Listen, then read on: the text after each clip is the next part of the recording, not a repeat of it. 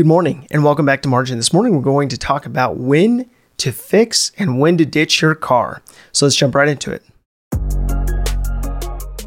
Welcome to the Millennial Margin Podcast. I created this personal finance resource out of necessity as I've watched countless people schedule away, mortgage up, and max out their lives. Margin is simply the antithesis, providing leeway in an increasingly marginless culture. If you want to build margin into your personal finances on a daily basis, this is the podcast for you. So it's so easy to come to a fork in the road when it comes to a money pit.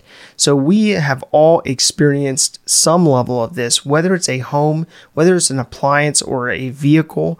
We've experienced putting seemingly endless funds into maintaining, into keeping something running when we may need to evaluate whether it's worth uh, repairing or not, whether it's worth holding on to, whether it's worth selling, or whether it's worth salvaging.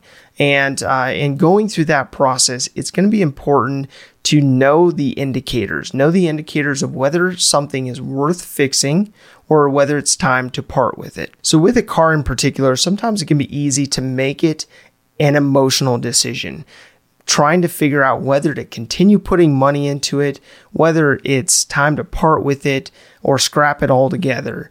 But that can be an emotional decision. But at the end of the day, a card's just a card, it's a piece of metal, and it's important to go through a series of questions to figure out whether that car is worth fixing or not. So I take a simple approach when it comes to figuring out whether to put money into repairing a vehicle.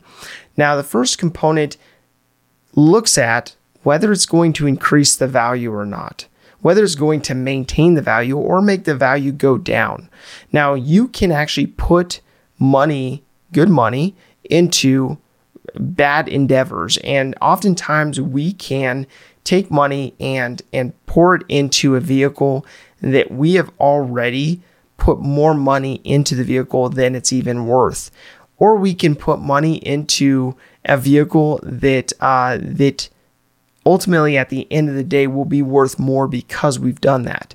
But it's important to be able to look at and delineate what is the best action, what is the best way forward uh, for that vehicle in particular. So I broke this down based on seven key questions, figuring out whether your vehicle is worth keeping and repairing or whether it's time to sell it and replace it with something else. The first one comes down to sunk cost. It's so easy for us to spend our time, talent, and resources into something in particular and have a higher viewpoint or value placed on that because of how much time has been put into it.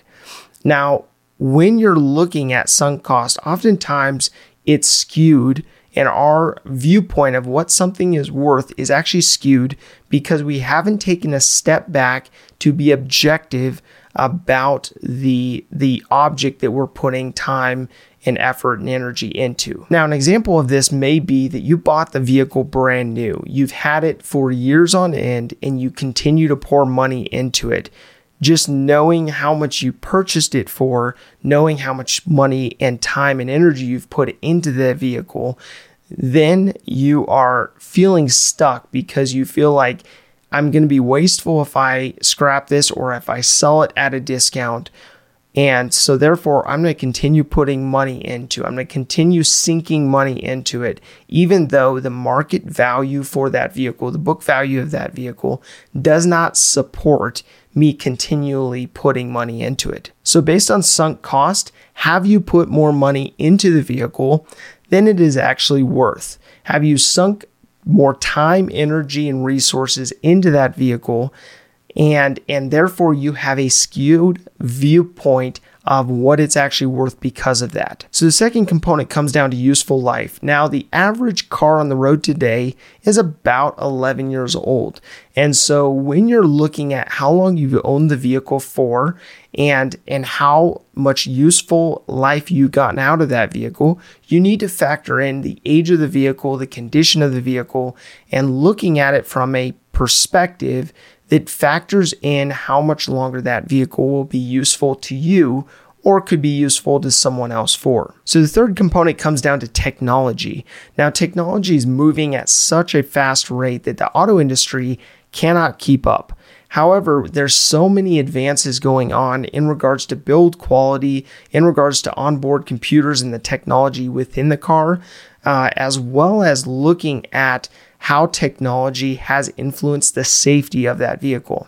And so something to consider is whether the the technology component of the vehicle uh, has run its course and therefore it's time for you to upgrade. It's time for you to replace that vehicle with something that may be safer, may have uh, more uh, technologically advanced features to keep you safe. So, the fourth component comes down to looking at the salvage value, looking at what a junkyard would pay you for that vehicle if it is on its last legs. Of course, there is uh, there's so many individuals out there or even dealerships out there that will buy vehicles that seemingly are on their last legs and actually go through the process of rebuilding them and uh, in getting them mechanically sound. But looking at the salvage value, whether you sell to an individual or you sell to a junkyard, will be important in your decision making. So the fifth component comes down to repair costs, looking at what is really going on that is keeping that vehicle from being reliable. Now, there may be nuances where uh, there's certain uh, aspects on the vehicle that don't work properly but don't affect it mechanically. And that's a different picture. What we're looking at right here is the repair costs for anything mechanical that would be a safety item that would be preventing you from getting from point A to point B uh, without breaking down.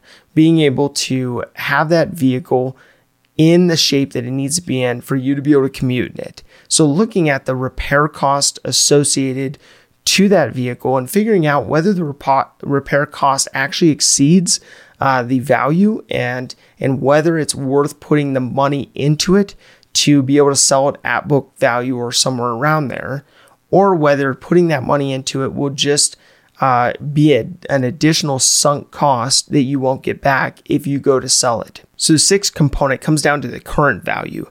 Looking at the Kelley Blue Book or the NADA value of that vehicle, looking at the book value, then also doing your research on various platforms to figure out what that vehicle is selling for from a market standpoint. Then at that point, you'll be able to see what the condition is of these various vehicles and how yours compares, and figuring out whether it's worth at that point to put the money into the repair for that vehicle or to sell it as is. Now, the seventh and final component to consider has to do with whether there's sentimental value with that vehicle. Now, I understand for many people, they had a vehicle that was passed on to them by a family member or has sentimental value for some other reason. So you definitely want to consider this in the picture if the vehicle has any kind of sentimental value before you uh, just discard of it. So using these filters, let me use a personal example. In college, I purchased a 2003 Acura CL Type S. So this was a rare vehicle that had a manual transmission and was actually in really good condition.